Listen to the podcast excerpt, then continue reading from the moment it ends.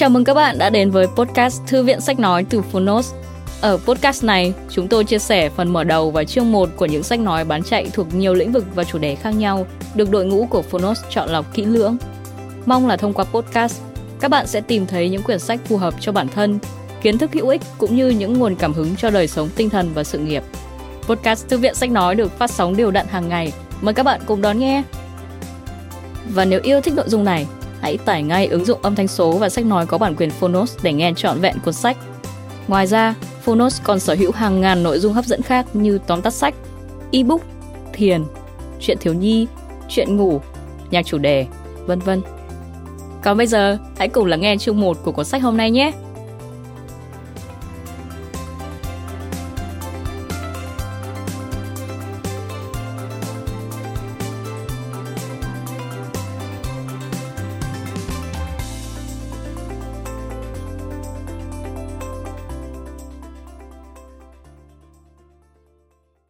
Bạn đang nghe từ Phonos.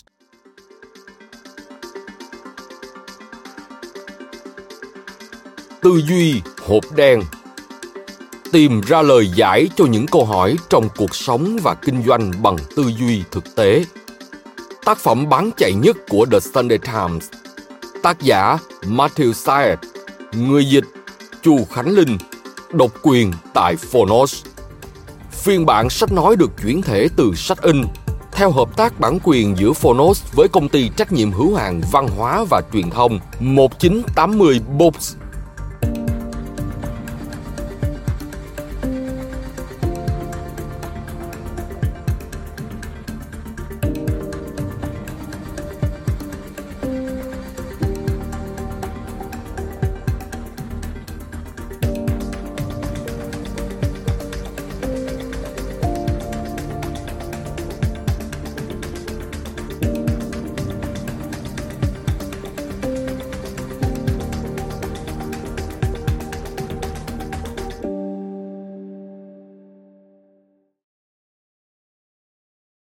dành tặng Cathy. Phần 1 Luận lý của thất bại.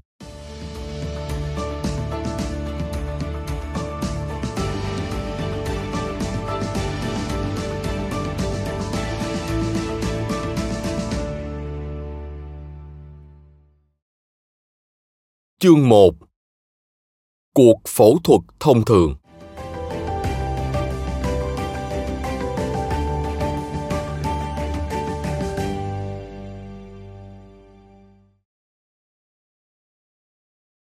Một La Mã.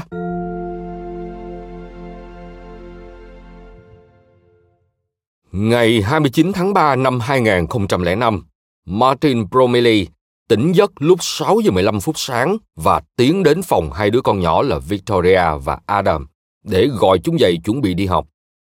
Hôm ấy là một ngày mưa xuân lất phất chỉ sau lễ phục sinh có vài ngày. Bọn trẻ hăng hái lao xuống cầu thang để đi ăn sáng.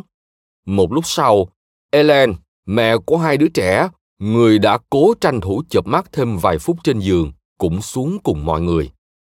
Ellen là một phụ nữ 37 tuổi sôi nổi, hoạt bát, từng làm việc trong ngành du lịch trước khi nghỉ ở nhà toàn thời gian để chăm sóc hai con. Hôm nay là một ngày trọng đại bởi cô sẽ nhập viện. Cô đã phải chịu đựng chứng viêm xoang nhiều năm nay và được khuyên rằng giải pháp tốt nhất là nên phẫu thuật để giải quyết dứt điểm vấn đề này. Bác sĩ đã trấn an cô rằng, chị hãy yên tâm, rủi ro trong cuộc phẫu thuật này rất nhỏ. Nó chỉ là một ca phẫu thuật thông thường. Ellen và Martin đã kết hôn được 15 năm. Họ gặp nhau tại một buổi khiêu vũ đồng quê thông qua một người bạn thân. Sau khi trúng tiếng sét ái tình, cả hai cuối cùng quyết định chuyển đến sống tại một ngôi nhà ở North Marston, một ngôi làng ấm cúng ở trung tâm vùng quê Buckinghamshire cách London 30 km về phía tây bắc. Victoria ra đời vào năm 1999 và Adam ra đời hai năm sau đó, vào năm 2001. Như mọi gia đình trẻ khác, cuộc sống của họ có những vất vả, cực nhọc, nhưng cũng không thiếu những niềm hạnh phúc lớn lao. Cả gia đình đã có một chuyến bay với nhau lần đầu vào thứ năm tuần trước và đến dự đám cưới một người bạn vào thứ bảy. Ellen muốn mau chóng hoàn thành cuộc phẫu thuật để có thể tận hưởng vài ngày nghỉ ngơi. 7 giờ 15 phút sáng, họ rời nhà. Bọn trẻ vui đùa trên đường lái xe đến bệnh viện gần đó. Martin và Ellen không hề lo lắng về cuộc phẫu thuật, bởi bác sĩ phẫu thuật tai mũi họng, tức ENT, Edwards, sở hữu hơn 30 năm kinh nghiệm và được nhiều người kính trọng.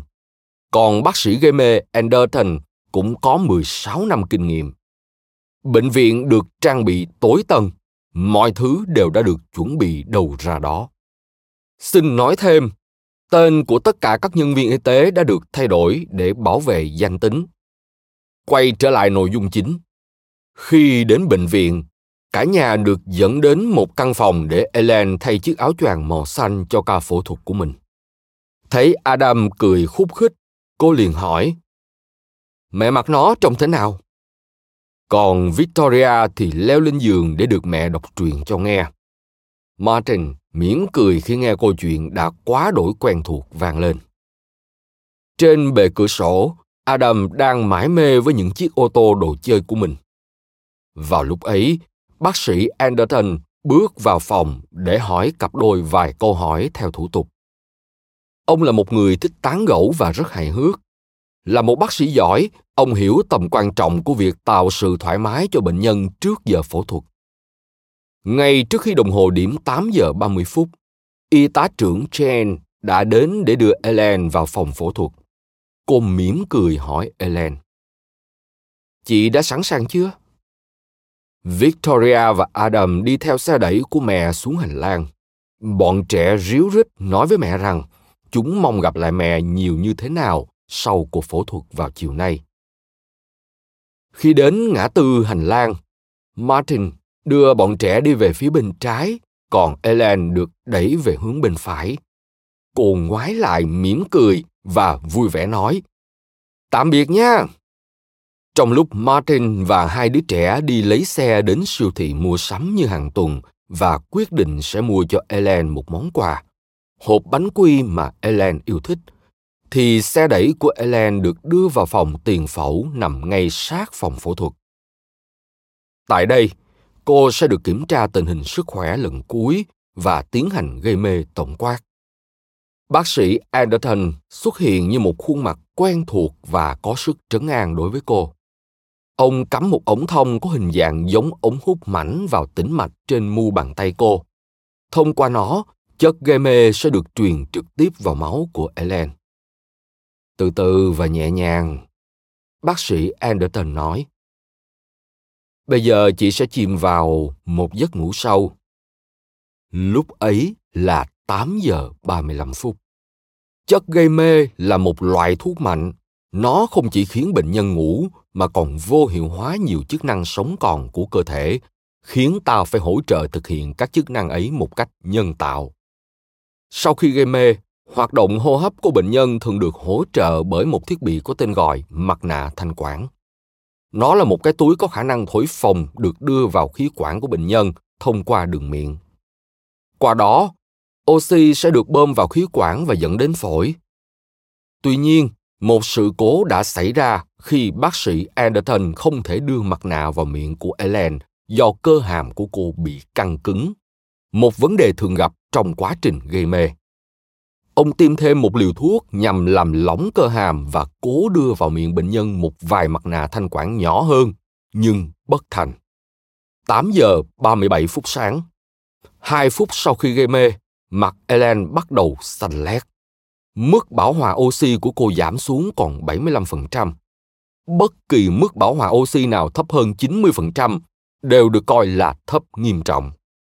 8 giờ 39 phút, bác sĩ Anderton đối phó với tình huống bằng cách thử dùng mặt nạ oxy chụp qua mặt nhằm đưa khí vào miệng và mũi bệnh nhân. Tuy nhiên, ông vẫn không thể dẫn khí đến phổi Ellen được. Hai phút sau, vào 8 giờ 41 phút, ông quyết định thực hiện một kỹ thuật đã qua kiểm nghiệm gọi là nội thông khí quản. Bác sĩ đã tuân thủ theo đúng phát đồ tiêu chuẩn khi sự thông khí của bệnh nhân không được đảm bảo. Đầu tiên, ông tiêm một loại thuốc giãn cơ vào máu nhằm vô hiệu hóa hoàn toàn cơ hàm để mở to miệng bệnh nhân.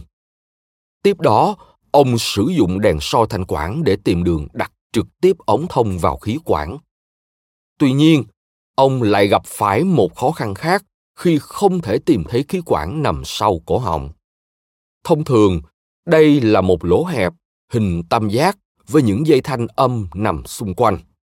Đáng lẽ bác sĩ sẽ dễ dàng để ống nội thông khí quản vào khí quản, giúp bệnh nhân thở được. Nhưng ở một số người, khí quản bị che lấp bởi vòng miệng mềm dẫn đến việc bác sĩ không thể nào nhìn thấy nó. Bác sĩ Anderton cố gắng đẩy ống nội thông vào hết lần này đến lần khác với hy vọng sẽ tìm được đúng miệng khí quản. Nhưng mọi nỗ lực của ông đều không thành. Đến 8 giờ 43 phút, mức bảo hòa oxy của Ellen sụt xuống còn 40%. Mức bảo hòa oxy này quá thấp đến nỗi nó tương ứng với giới hạn thấp hơn trên thiết bị đo. Nguy hiểm ở chỗ, nếu không có oxy, não sẽ bị sưng phồng và có thể gây ra những tổn thương nghiêm trọng. Nhịp tim của Ellen cũng giảm, ban đầu còn 69 nhịp trên phút và rồi tụt xuống 50 nhịp trên phút. Việc nhịp tim giảm dần cho thấy tim của cô cũng bị thiếu oxy. Tình hình trở nên nghiêm trọng. Bác sĩ gây mê Bannister ở phòng phẫu thuật liền kề chạy đến hỗ trợ.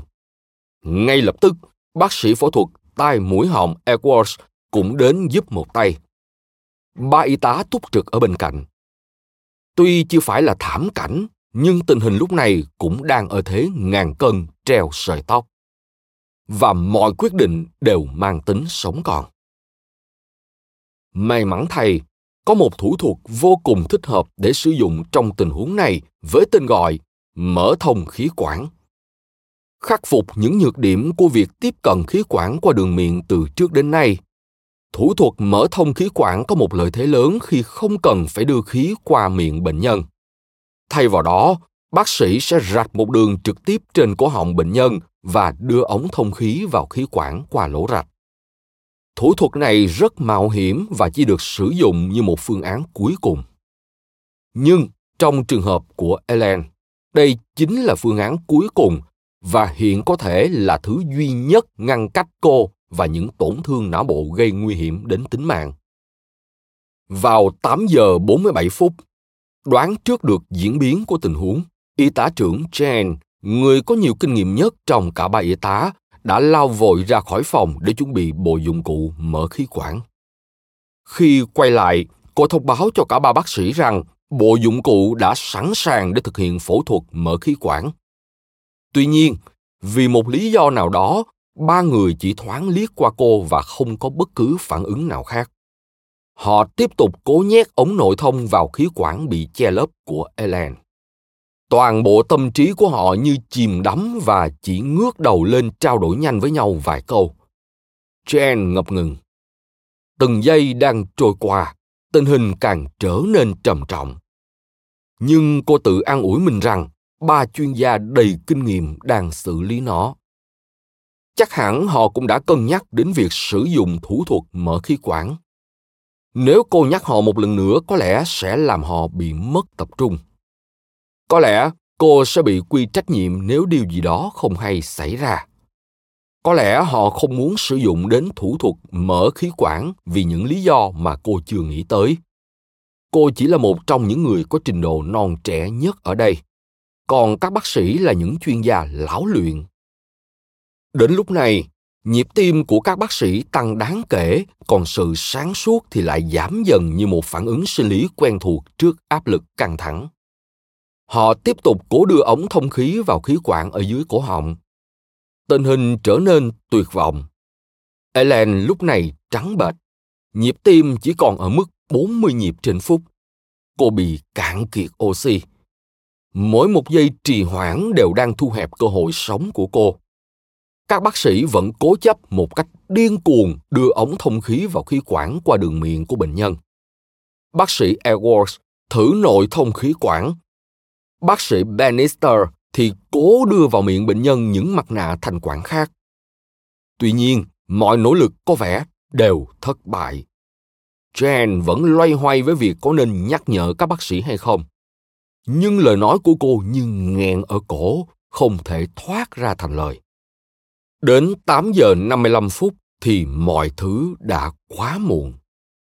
Ngay khi các bác sĩ đưa được mức bảo hòa oxy của Ellen về lại 90%, thì 8 phút đã trôi qua kể từ cố gắng nội thông khí quản đầu tiên. Tóm lại, Ellen đã bị cạn kiệt oxy trong 20 phút. Các bác sĩ ngẩn ngơ nhìn đồng hồ. Thật vô lý, thời gian đã chạy đi đâu cơ chứ? Làm sao mà nó có thể trôi qua nhanh như vậy? Ellen được chuyển ngay sang khoa hồi sức cấp cứu. Hình ảnh quét não sau đó đã cho thấy tình trạng tổn thương não vô cùng nghiêm trọng. Thông thường, hình chụp não sẽ đưa ra một bức tranh rõ ràng về hình dạng và kết cấu của bộ não con người. Trong trường hợp của Ellen, hình chụp não lại giống như những nhiễu sóng TV hơn. Sự cạn kiệt oxy đã gây ra những tổn thương không thể cứu vãn lên não bộ của cô. 11 giờ sáng hôm ấy, chuông điện thoại reo vang ở phòng khách nhà Bromley tại North Marston. Martin được yêu cầu đến bệnh viện sớm nhất có thể. Anh linh cảm điều gì đó không hay đã xảy ra, nhưng chưa từng ngờ đến cú sốc khi nhìn thấy vợ mình hôn mê trên giường bệnh và chiến đấu với tử thần. Khi hàng tiếng đồng hồ trôi qua, tình hình rõ ràng trở nên ngày càng tệ. Martin không thể lý giải được sự thật này. Cô ấy đang khỏe mạnh như vậy. Cô ấy còn hai đứa trẻ ở nhà chờ mình quay về. Họ còn mua bánh quy từ siêu thị để tặng cô sau cuộc phẫu thuật. Chuyện quái quỷ gì đang xảy ra thế này? Bác sĩ Edwards kéo Martin sang một bên. Ông nói, Nghe này Martin, đã có một số vấn đề xảy ra trong quá trình gây mê. Đúng là chạy trời không khỏi nắng. Tai nạn vẫn thỉnh thoảng xảy ra mà. Chúng tôi không biết tại sao nữa. Các bác sĩ gây mê đã làm hết khả năng của họ, nhưng cũng không thể cứu vãn tình hình. Đây là trường hợp cá biệt. Tôi rất tiếc. Khi nói chuyện với Martin, bác sĩ đã không hề đề cập đến những nỗ lực vô ích khi kiên trì thực hiện nội thông khí quản, cũng không nhắc đến việc bỏ qua thủ thuật cấp cứu mở khí quản cho bệnh nhân. Càng không nhắc đến việc một y tá đã cảnh báo họ về thảm họa đang đến gần. Martin gật đầu và nói. Tôi hiểu. Cảm ơn ông. 11 giờ 15 phút. Tối ngày 11 tháng 4 năm 2005. Ellen Bromley trút hơi thở cuối cùng sau 13 ngày hôn mê. Martin, người chồng đã dành thời gian chăm sóc cô suốt những ngày ấy, vội vàng quay lại bệnh viện. Khi đến nơi, Ellen vẫn còn hơi ấm. Anh nắm tay cô nói với cô rằng anh yêu cô và hứa sẽ chăm sóc bọn trẻ tốt nhất có thể. Và rồi anh hôn tạm biệt vợ mình. Trước khi quay lại thu dọn tư trang của vợ vào ngày hôm sau anh đã hỏi bọn trẻ liệu chúng có muốn nhìn mặt mẹ mình lần cuối không? Trước sự ngạc nhiên của anh chúng trả lời, có ạ à. bọn trẻ được đưa vào phòng victoria đứng ở cuối giường, trong khi Adam cố rướn người chạm vào mẹ để nói lời tạm biệt. Ellen từ trần khi mới 37 tuổi. Hai La Mã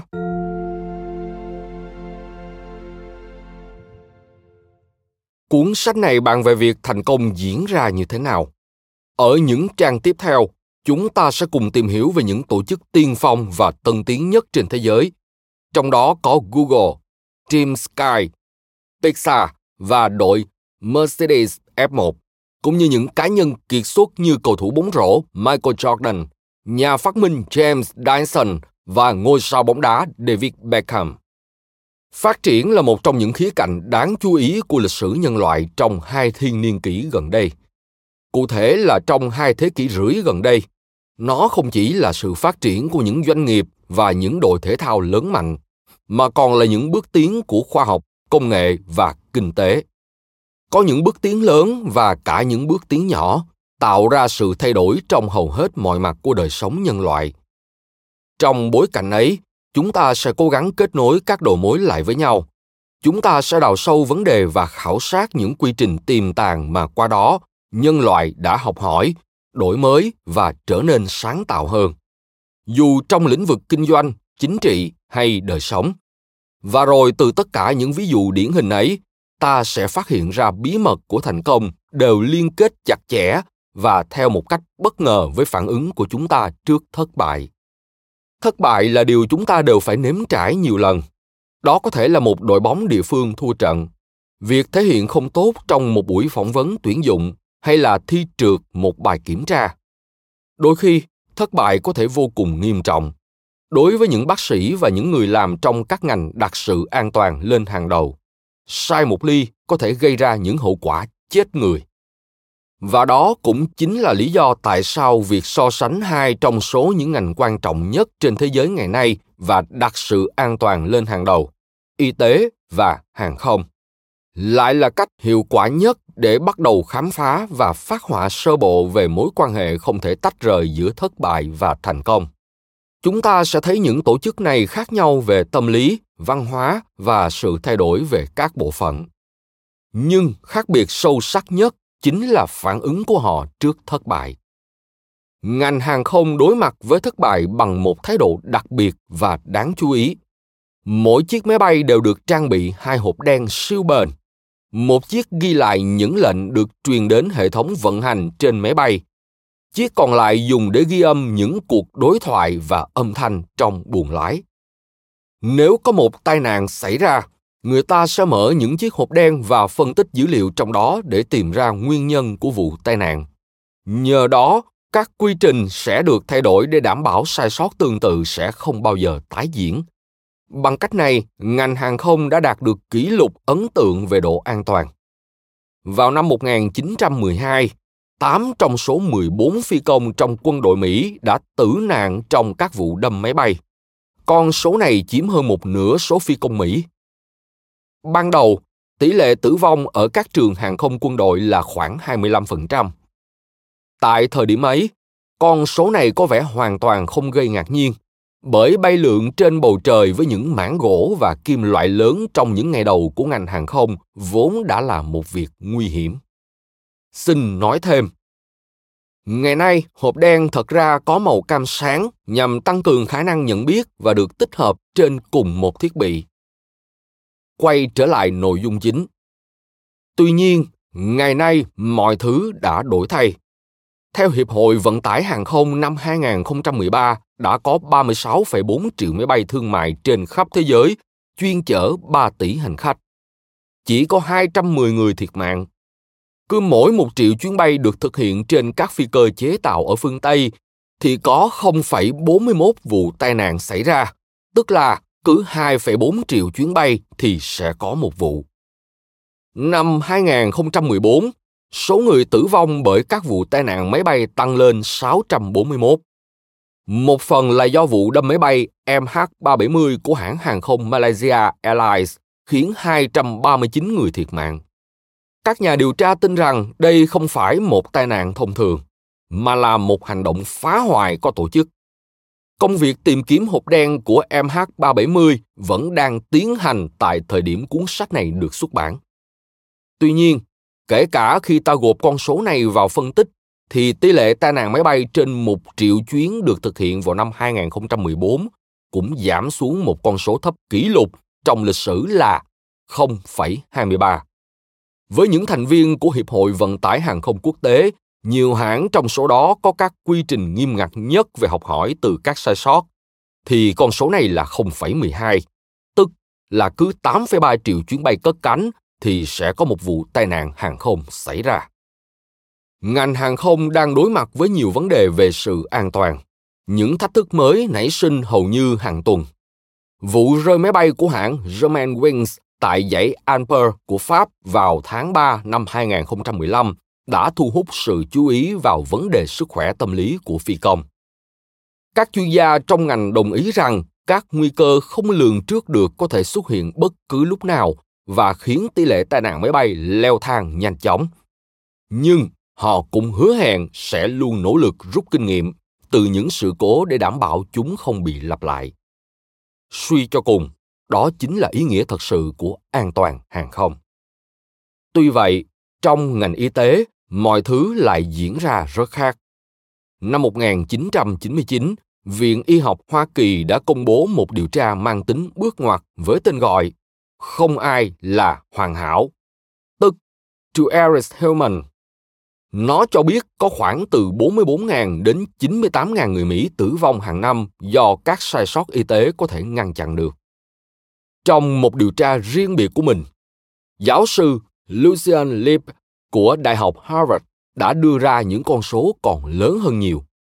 Cũng trong một nghiên cứu tổng quan, ông ước tính có một triệu bệnh nhân bị tổn thương bởi những sai sót trong quá trình điều trị tại bệnh viện và chỉ tính riêng ở Mỹ đã có 120.000 người chết vì cùng nguyên nhân mỗi năm. Mặc dù là những số liệu gây chấn động, nhưng chúng ta cũng gần như hoàn toàn đánh giá thấp tính nghiêm trọng thực sự của vấn đề. Năm 2013, một nghiên cứu được công bố trên Journal of Patient Safety chỉ ra rằng số người chết liên quan đến những sai sót y tế có thể ngăn chặn được là hơn 400.000 người mỗi năm. Các sai sót y tế có thể tránh được này bao gồm chẩn đoán sai, kê đơn sai, làm người bệnh bị thương trong lúc phẫu thuật, phẫu thuật nhầm bộ phận, truyền sai nhóm máu, các cú ngã, bỏng, loét, điểm tỳ và các biến chứng hậu phẫu. Xác nhận trước phiên điều trần của Thượng viện vào mùa hè năm 2014, Peter J. Pronovost, bác sĩ y khoa, giáo sư tại Viện Y khoa thuộc Đại học Johns Hopkins và là một trong những bác sĩ lâm sàng được kính trọng nhất thế giới, đã chỉ ra rằng số ca tử vong trên tương ứng với số người thiệt mạng bởi hai vụ rơi máy bay Boeing 747 mỗi ngày. Ông nói, những con số này cho ta biết mỗi ngày có hai chiếc 747 bị tai nạn trên bầu trời.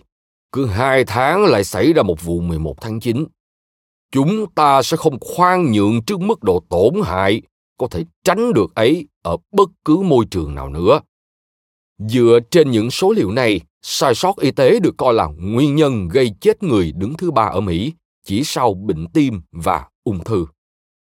Và kể cả những số liệu trên cũng chưa hẳn toàn diện bởi chúng ta chưa tính đến những ca tử vong xảy ra ở các viện dưỡng lão hay môi trường ngoại trú như nhà thuốc, trung tâm chăm sóc sức khỏe và phòng khám tư. Những nơi ít được giám sát nghiêm ngặt.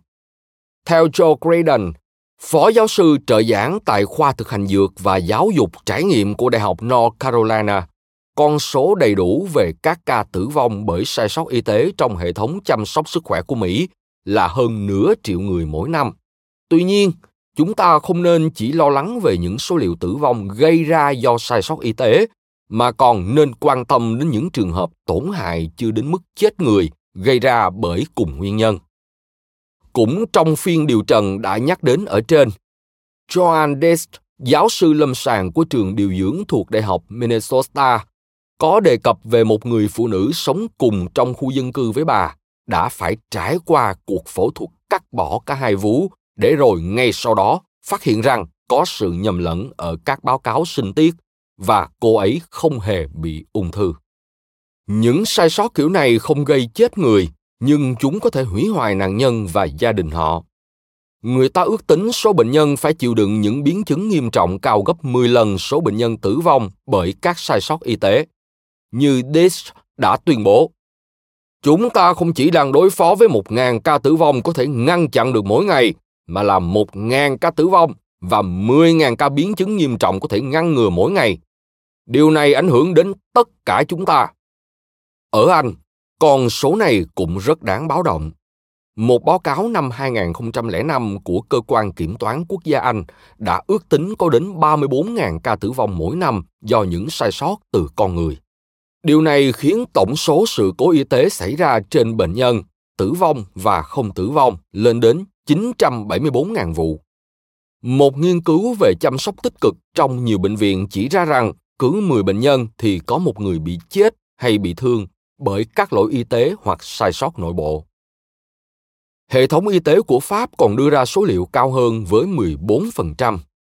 Nguyên nhân ở đây không phải là một nhóm nhỏ những bác sĩ điên khùng, cuồng sát, bất tài lượng lờ xung quanh và gây ra thảm họa xác suất xuất hiện của các sai sót y tế được thể hiện theo phân phối chuẩn hình chuông những vấn đề thường xảy ra không phải khi các thầy thuốc cảm thấy chán nản hay lười biếng hoặc có những ác ý. Trái lại, đó là khi họ bắt tay vào công việc của mình với sự chu toàn và tập trung mà bạn luôn trông đợi từ một người hành nghề y. Vậy tại sao lại có nhiều sai phạm xảy ra như vậy? Một nguyên nhân chính là tính phức tạp. Tổ chức WHO liệt kê có 12.420 bệnh dịch và chứng rối loạn đòi hỏi những phát đồ điều trị riêng biệt. Sự phức tạp này đã tạo ra nhiều kẽ hở cho những sai sót trong tất cả mọi khâu, từ chẩn đoán đến điều trị. Một vấn đề khác dẫn đến tình trạng này là khan hiếm nguồn lực. Các bác sĩ thường làm việc quá tải và bệnh viện phải co kéo để đáp ứng được nhu cầu khám chữa bệnh của tất cả mọi người họ thường xuyên cần nhiều tiền hơn để trang trải vấn đề thứ ba là các bác sĩ nhiều khi phải đưa ra những quyết định nhanh chóng. Đối với các trường hợp bệnh nặng, bác sĩ hiếm khi có đủ thời gian để cân nhắc tất cả các phương án điều trị khả thi. Ngay cả khi bạn có thể đưa ra được quyết định đúng đắn vào phút chót đi chăng nữa, đôi khi sự chậm trễ lại chính là sai lầm lớn nhất. Tuy nhiên, vẫn luôn có một nguyên nhân sâu kín và tinh tế không hề liên quan đến nguồn lực mà hoàn toàn là về văn hóa trong công việc nhiều sai sót diễn ra trong bệnh viện và trong các lĩnh vực khác của đời sống được phát hiện hóa ra có quỹ đạo cụ thể, một hình mẫu tinh tế nhưng có thể dự đoán trước. Chúng được các nhà điều tra sự cố gọi với cái tên những dấu hiệu. Thông qua hoạt động báo cáo cởi mở và đánh giá trung thực, những sai sót này có thể được xác định và sửa chữa để đảm bảo chúng không tái diễn, giống như cách ngành hàng không đang làm song đáng buồn là điều này đã không được thực hiện. Thật đơn giản, phải không? Rút kinh nghiệm từ thất bại nghe thật nhàm tai. Nhưng hóa ra, vì những lý do vừa quen thuộc vừa thâm thúy, không thể học hỏi từ thất bại lại là một trong những cản trở lớn nhất đối với tiến trình phát triển của nhân loại. Ngành y tế chỉ là một đầu mối trong câu chuyện dài và phong phú về lãng tránh thất bại việc dám đối diện với nó không chỉ có thể đem lại sự thay đổi cho ngành y tế, mà còn cho ngành kinh doanh, chính trị và nhiều ngành khác nữa. Một thái độ cầu tiến trước thất bại là nền tảng dẫn đến thành công trong mọi tổ chức. Trong cuốn sách này, chúng ta sẽ cùng tìm hiểu phản ứng của bản thân trước thất bại dưới tư cách là các cá nhân, doanh nghiệp và xã hội. Chúng ta đối phó với nó thế nào và học hỏi được gì từ nó? Chúng ta có phản ứng như thế nào khi điều không hay xảy ra bởi một sơ suất một nhầm lẫn sai sót hoặc một tập hợp những sai lầm gây ra cái chết của một bà mẹ hai con 37 tuổi, khỏe mạnh vào một ngày mùa xuân năm 2005. Dù thế nào đi chăng nữa, tất cả chúng ta đều nhận thấy rằng thật khó để thừa nhận lỗi lầm của bản thân kể cả ở những hoàn cảnh không đáng kể như một trận đánh gôn giao hữu chúng ta cũng có thể trở nên cáu bẳn nếu bị thua và sau đó bị hỏi về nó ở câu lạc bộ. Khi thất bại gắn liền với những điều quan trọng trong cuộc sống như công việc, vai trò làm cha mẹ và danh tiếng thì nhìn chung nó đã được nâng lên một mức độ hoàn toàn khác. Khi chuyên môn bị đe dọa, ta thường có xu hướng phòng thủ. Chúng ta không muốn nghĩ mình là người thiếu năng lực và không phù hợp với công việc ta không muốn uy tín của mình bị đồng nghiệp đánh giá thấp. Đối với những bác sĩ cấp cao có nhiều năm được đào tạo và đã đạt được đỉnh cao trong sự nghiệp công khai về những sai lầm họ mắc phải có thể là một việc rất khó khăn. Xã hội nói chung có một thái độ vô cùng mâu thuẫn trước thất bại kể cả khi đưa ra những lời bạo biện cho lỗi lầm của bản thân. Chúng ta vẫn có thể nhanh chóng khiển trách lỗi lầm của người khác. Trước hậu quả của thảm họa chìm phà ở Hàn Quốc năm 2014, Thủ tướng Hàn Quốc đã cáo buộc thuyền trưởng của chiếc phà gây ra những hành động sát nhân không thể tha thứ. Dù trước đó chưa hề có cuộc điều tra nào được tiến hành, bà chỉ đang đối phó với một cộng đồng gần như điên cuồng muốn săn lùng một kẻ mà họ có thể đổ lỗi. Trong sâu thẳm, chúng ta có bản năng đi tìm những con dê tế thần khi một người đọc hoặc nghe về những khoảnh khắc dẫn đến cái chết của Ellen Bromley, họ có thể dễ dàng cảm thấy một sự phẫn nộ, có lẽ là cả giận dữ. Tại sao họ không thử thủ thuật mở khí quản sớm hơn? Tại sao cô y tá đó không lên tiếng? Họ đã nghĩ cái gì vậy? Nói một cách cảm tính, niềm thương cảm của chúng ta dành cho nạn nhân gần như chính là cơn thịnh nộ ta dành cho những người gây ra cái chết của cô nhưng như ta sẽ thấy điều này có những hiệu ứng luẩn quẩn một phần bởi chúng ta quá hăng hái buộc tội người khác vì lỗi lầm của họ, để rồi chính chúng ta lại khăng khăng che giấu lỗi lầm của mình. Chúng ta dự đoán với sự rõ ràng về cách phản ứng của mọi người, cách họ sẽ chĩa mũi nhọn vào người khác ra sao, và việc họ hiếm khi đặt mình vào những tình huống khó khăn lẫn căng thẳng khi sai sót xảy ra như thế nào. Thật đơn giản để thấy được hiệu quả cuối cùng của những hành vi ấy. Sự minh bạch bị xóa sổ và những khuất tất được nảy sinh. Nó hủy hoại các thông tin thiết yếu mà ta cần để học hỏi. Khi ta lùi lại một bước để quan sát thất bại một cách bao quát, ta lại nhận thấy nhiều tình cảnh trớ trêu hơn. Các nghiên cứu đã chỉ ra rằng chúng ta thường quá lo lắng về thất bại, nên đã đặt ra những mục tiêu mơ hồ để không ai có thể chĩa mũi nhọn vào mình khi không đạt được chúng ta nghĩ ngay ra những lời bạo biện nhằm giữ thế diện trước khi cố gắng làm bất cứ điều gì khác. Ta che đậy những lỗi lầm không chỉ để bảo vệ bản thân trước những người khác, mà còn trước chính mình. Các thử nghiệm đã chứng minh con người có một khả năng tinh vi giúp xóa sạch những thất bại khỏi trí nhớ giống cách một nhà biên tập cắt bỏ những đoạn lỗi trong một cuộn phim. Chúng ta sẽ bàn đến điều này ở các chương sau. Chẳng những không rút kinh nghiệm từ sai lầm chúng ta còn loại bỏ nó khỏi những ký ức chính thống được lưu giữ trong đầu mình.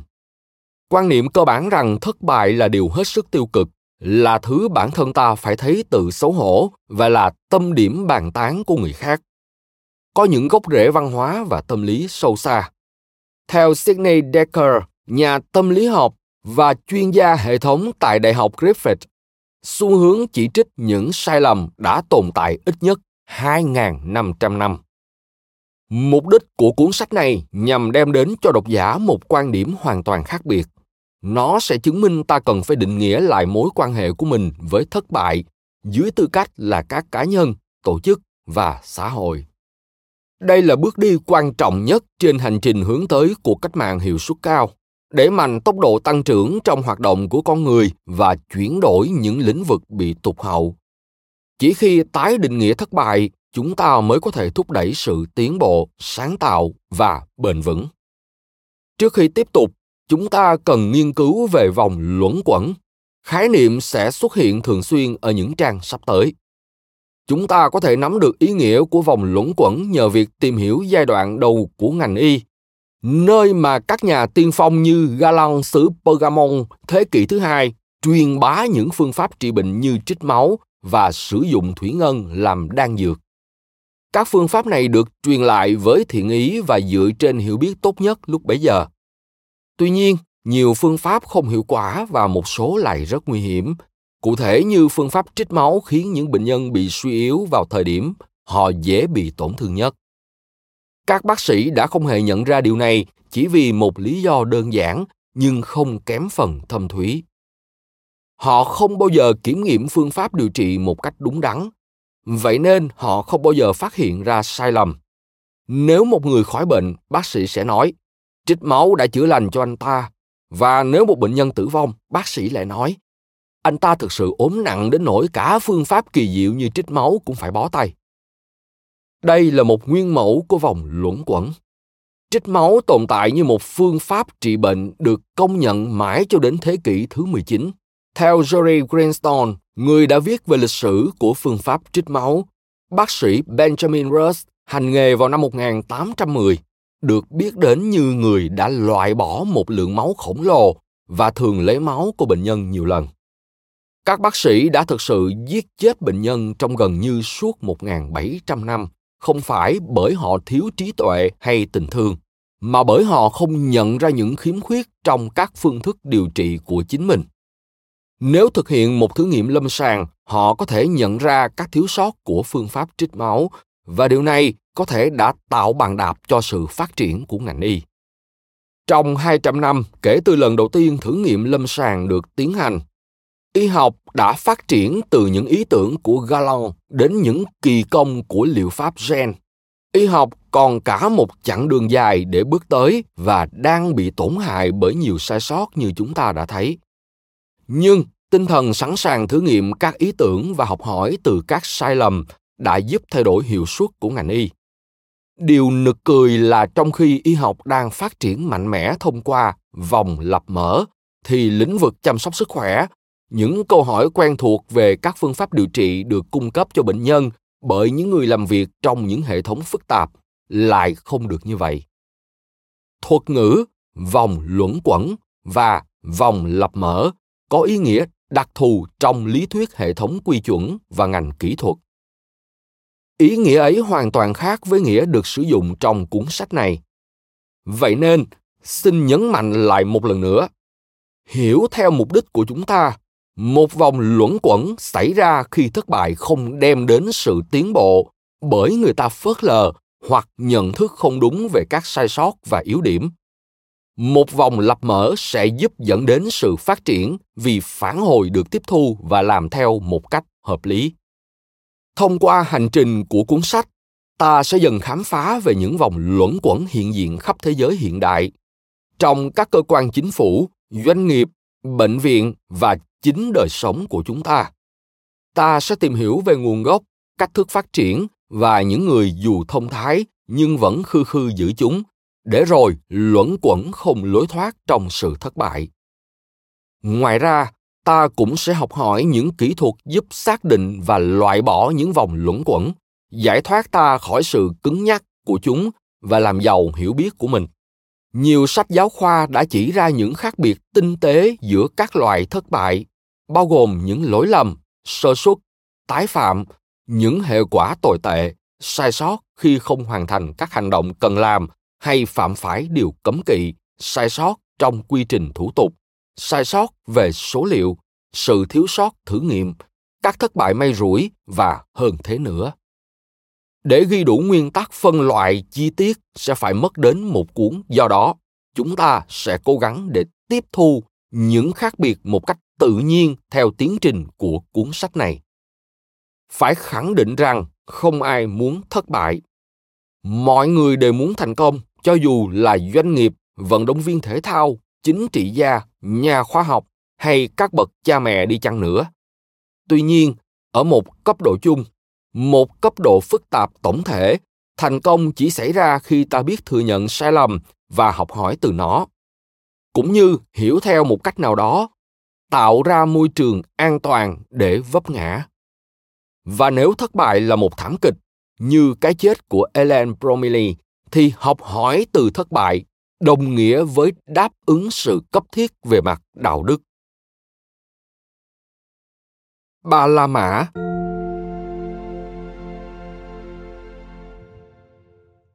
Martin Bromley có mái tóc nâu ngắn và dáng người trung bình.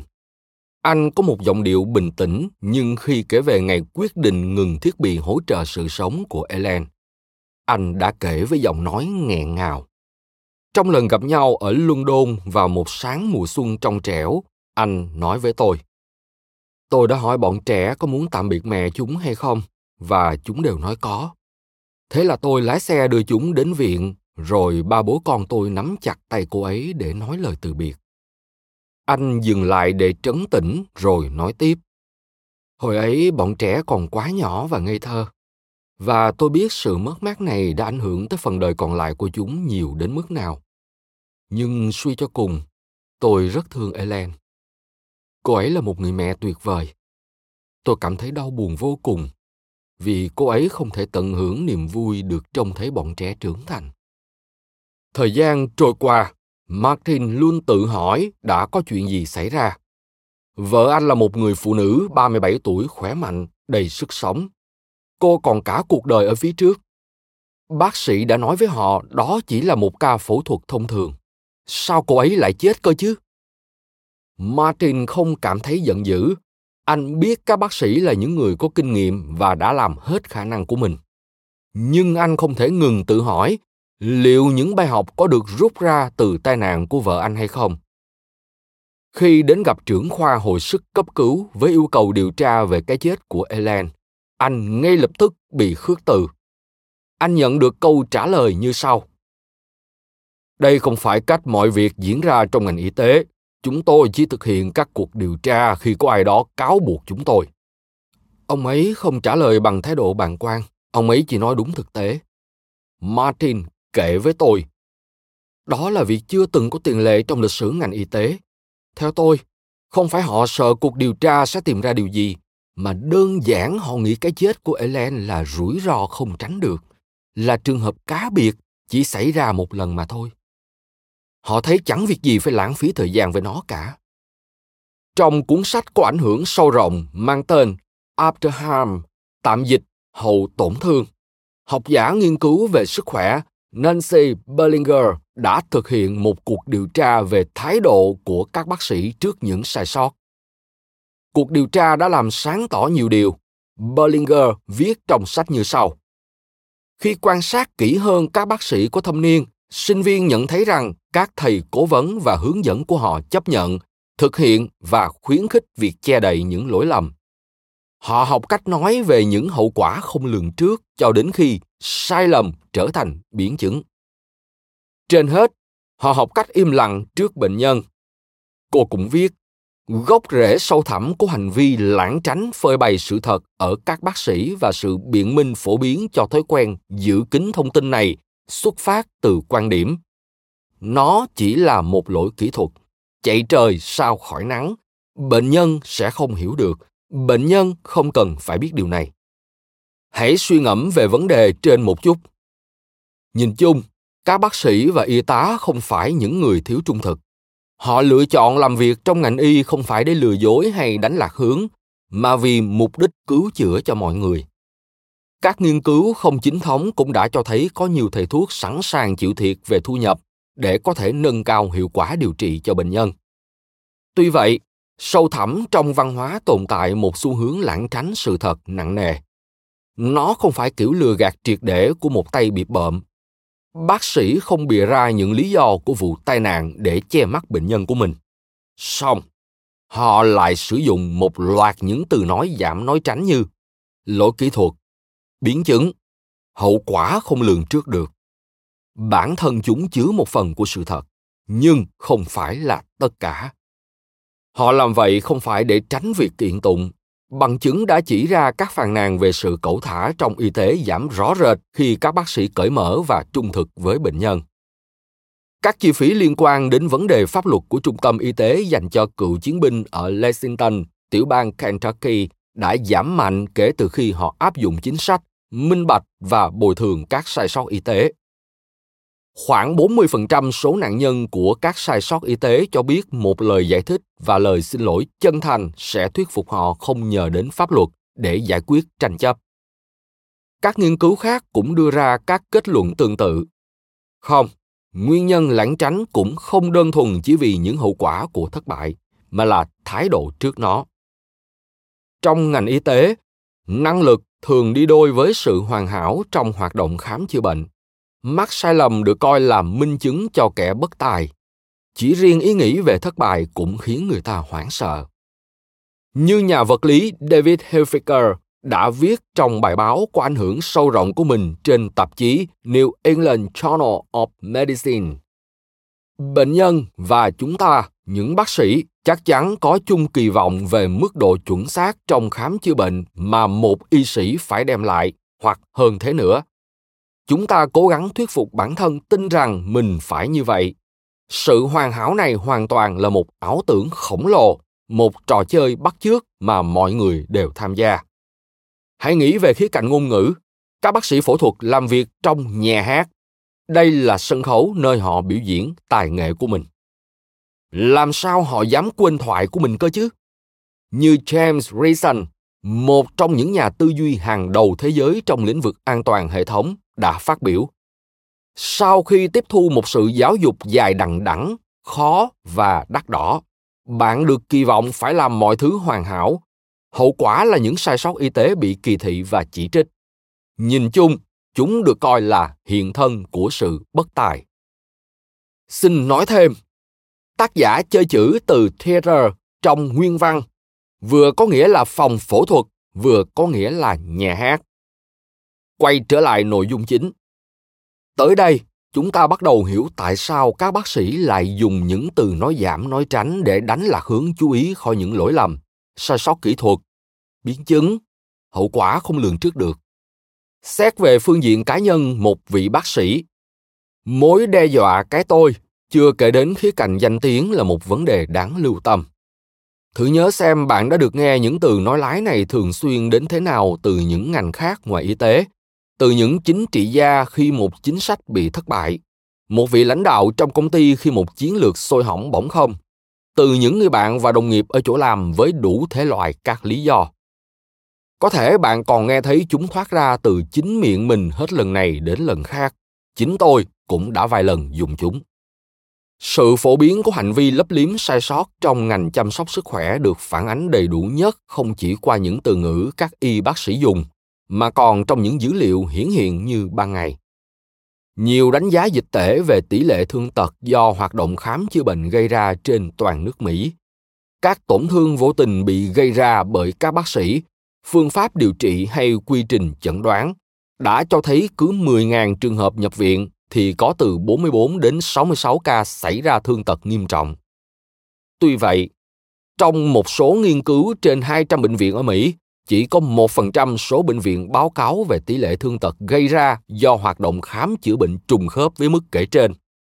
Phân nửa số bệnh viện còn lại báo cáo rằng cứ mỗi 10.000 ca nhập viện thì có ít hơn 5 ca thương tật do khám chữa bệnh gây ra. Kể cả khi những đánh giá dịch tễ chỉ gần đúng thì đa số các bệnh viện đều đang ở các cấp độ khác nhau trong trò chơi lãng tránh sự thật diễn ra trong toàn ngành. Các nghiên cứu tiến hành trên cả hai bờ Đại Tây Dương ở Mỹ và châu Âu cũng cho những kết quả tương tự. Các thanh tra của Văn phòng Tổng thanh tra thuộc Bộ Y tế và Dịch vụ Nhân sinh Hoa Kỳ đã tiến hành phân tích 273 ca bệnh và chỉ ra rằng các bệnh viện đã bỏ sót hoặc phớt lờ 93% các trường hợp bị tổn thương bởi sai sót y tế. Bên cạnh đó, một điều tra ở châu Âu cho biết dù có đến 70% bác sĩ đồng ý nên công khai các sai sót của mình, nhưng chỉ 32% đã thực sự làm vậy. Trong một điều tra khác được thực hiện trên 800 hồ sơ bệnh án tại ba bệnh viện hàng đầu, các nhà nghiên cứu đã tìm ra hơn 350 sai sót y tế. Có bao nhiêu trong số chúng được các bác sĩ tự nguyện báo cáo lại? Câu trả lời là chỉ có 4 trường hợp. Hãy cùng nhớ lại những gì bác sĩ Edwards đã nói về sự cố của Ellen. Nghe này Martin, đã có một số vấn đề xảy ra trong quá trình gây mê. Đúng là chay trời không khỏi nắng, tai nạn vẫn thỉnh thoảng xảy ra mà. Chúng tôi không biết tại sao nữa. Các bác sĩ gây mê đã làm hết khả năng của họ, nhưng cũng không thể cứu vãn tình hình. Đây là trường hợp cá biệt. Tôi rất tiếc. Nó không hoàn toàn là lời nói dối. Có khi ông ấy thực sự tin tưởng những điều mình nói. Suy cho cùng, các bác sĩ ngày hôm đó đã không may mắn. Trường hợp bệnh nhân có cơ hàm chặt là điều bất thường. Thêm vào đó, thật thiếu may mắn khi Elen lại có đường khí quản bị tắc nghẽn, khiến cho những nỗ lực nội thông khí quản bị cản trở. Chẳng phải họ đã làm hết sức mình rồi sao? Còn gì để phân trần thêm nữa đây? Kiểu biện minh này có thể bản chất cốt lõi của việc phủ nhận thất bại sự bao biện cho bản thân đi đôi cùng thói diễn truyền thống ngày càng lan rộng đối với thất bại đã trở thành một rào cản cho sự phát triển, hầu như không thể vượt qua. Xin nói thêm, một số bác sĩ đã tranh luận rằng việc che đậy lỗi lầm là có lý. Suy cho cùng, nếu bệnh nhân biết được tình trạng phổ biến của các sai sót y tế, họ có thể sẽ không chấp nhận bất cứ hình thức điều trị nào và điều này sẽ khiến cho tình hình chung ngày càng tệ đi mà thôi. Tuy nhiên họ đã quên mất một điều. Vấn đề không phải ở chỗ bệnh nhân không được biết về những sai lầm, mà ở chính việc các bác sĩ không nhận thức được họ đang mắc sai lầm. Và do đó, sẽ không có bài học kinh nghiệm nào được rút ra cả. Hơn thế nữa, tỷ lệ che giấu bệnh nhân về thất bại sẽ hủy hoại dần khả năng đưa ra những lựa chọn sáng suốt của họ. Bệnh nhân có quyền được biết về những rủi ro thích đáng trước khi trải qua điều trị. Quay trở lại nội dung chính đối với nhiều bệnh nhân bị chấn thương tâm lý trước cái chết của người thân yêu, đây là đoạn kết của câu chuyện buồn, đặc biệt là ở anh, nơi các bác sĩ hiếm khi bị nghi ngờ. Một gia đình đang đau buồn thật khó để khăng khăng yêu cầu một cuộc điều tra mà theo những chuyên gia là không cần thiết. Nhưng martin bromley đã không bỏ cuộc. Tại sao vậy? Bởi anh đã dành toàn bộ sự nghiệp của mình trong một ngành có thái độ trái ngược đặc biệt trước thất bại anh là một phi công anh đã bay cho các hãng hàng không thương mại hơn 20 năm. Thậm chí, anh còn giảng dạy về an toàn hệ thống. Anh không muốn những bài học kinh nghiệm từ một cuộc phẫu thuật bất cẩn bị lãng quên theo cái chết của vợ anh. Vậy nên, anh đã đặt ra nhiều câu hỏi. Anh gửi đi những lá thư. Và để rồi, khi hiểu rõ hơn về những hoàn cảnh xung quanh cái chết của vợ mình, anh bắt đầu nghi ngờ rằng đó không phải là trường hợp cá biệt chỉ xảy ra có một lần. Anh phát hiện sai sót này có dấu hiệu. Một đặc điểm mà nếu được nhận biết có thể sẽ cứu sống được nhiều người trong tương lai. Những bác sĩ trong cuộc phẫu thuật hôm đó đã không thể biết được điều này bởi một lý do đơn giản nhưng tai hại theo truyền thống, các cơ sở y tế không thường xuyên thu thập dữ liệu về nguyên nhân của các sự cố. Và do đó, không thể phát hiện ra những dấu hiệu đặc trưng mang ý nghĩa, chứ đừng nói đến việc học hỏi từ chúng. Trái lại, trong ngành hàng không, các phi công nhìn chung cởi mở và trung thực về sai sót của mình. Các vụ hạ cánh khẩn cấp, các tai nạn hụt ngành này có các tổ chức quyền lực và độc lập được thành lập để điều tra các vụ va chạm thất bại không được coi là một bản cáo trạng dành riêng cho một phi công đã gây ra nó mà là một cơ hội học hỏi quý giá cho tất cả các phi công, các hãng hàng không và các nhà quản lý. Lấy một ví dụ ngắn gọn như sau. Vào những năm 1940, chiếc máy bay ném bom Boeing B-17 nổi tiếng bị cuốn vào một loạt các sự cố trên đường băng dường như không thể lý giải nổi. Phản ứng trước tai nạn, không lực Hoa Kỳ giao nhiệm vụ điều tra cho Alphonse Chapanis nhà tâm lý học với bằng tiến sĩ từ Đại học Yale. Qua nghiên cứu những vụ va chạm về trình tự thời gian, các tác động và các yếu tố tâm lý, Chapanis đã xác định thiết kế nghèo nàn trong buồng lái chính là nguồn cơn gây ra thảm họa trên. Ông đã phát hiện các công tắc điều khiển cánh sau trên những chiếc B-17 giống hệt với công tắc điều khiển bộ phận hạ cánh, những bánh xe và lại còn được đặt ngay cạnh nhau. Khi phi công bay trong tình trạng thoải mái với các điều kiện bay hoàn hảo thì chúng không thành vấn đề. Tuy nhiên, dưới áp lực của việc hạ cánh khó khăn, phi công đã đẩy nhầm công tắc. Thay vì thu cánh tà sau để giảm tốc độ, thì họ lại thu bánh xe, khiến cho phần bụng của máy bay bị va chạm với đường băng, gây nên những thảm họa khủng khiếp. Japanese đã nảy ra ý tưởng thay đổi hình dạng của các công tắc này sao cho giống với thiết bị mà chúng điều khiển. Một bánh xe cao su nhỏ được gắn vào đầu công tắc hạ cánh và một hình nhỏ mô phỏng cánh tà được dành cho công tắc điều khiển cánh tà. Giờ đây, các nút đã có ý nghĩa theo trực giác và trở nên dễ dàng nhận biết trong tình huống áp lực. Chuyện gì đã xảy ra sau đó? Các tai nạn dạng này đã biến mất sau một đêm phương pháp học hỏi từ sai lầm này đã được áp dụng trong ngành hàng không thương mại trong nhiều thập kỷ với những kết quả đáng chú ý tất nhiên, thành công trong hàng không có nhiều yếu tố sự phát triển của công nghệ cũng như các quan ngại về việc tổn hại danh tiếng cạnh tranh với những nhà cung cấp dịch vụ khác và chi phí bảo hiểm. Đã khiến các hãng hàng không có động lực thương mại mạnh mẽ để nâng cao sự an toàn. Ngành hàng không cũng được lợi từ việc ứng dụng những thiết bị mô phỏng có độ phân giải cao và hoạt động tập huấn hiệu quả, điều mà chúng ta sẽ bàn tới ở phần sau. Tuy nhiên, động cơ mạnh mẽ nhất của sự phát triển sẽ được tìm thấy sâu trong nền văn hóa của ngành. Nó là một quan điểm dễ nói miệng nhưng nếu áp dụng đúng cách nó có thể thay đổi hoàn toàn nhận thức của chúng ta về sự phát triển thay vì phủ nhận thất bại hay loanh quanh về nó ngành hàng không học hỏi từ những lần vấp ngã. Song điều này thực tế đã diễn ra như thế nào? Học hỏi từ thất bại đã được thể chế hóa trong hệ thống hàng không như thế nào? Biết rằng các phi công, các nhà quản lý, các kỹ sư và nhân viên mặt đất có mặt rải rác ở khắp nơi trên thế giới cách tạo ra một văn hóa cởi mở là gì? Và, quan trọng nhất, chúng ta có thể áp dụng các bài học ấy ngoài ngành hàng không ra sao?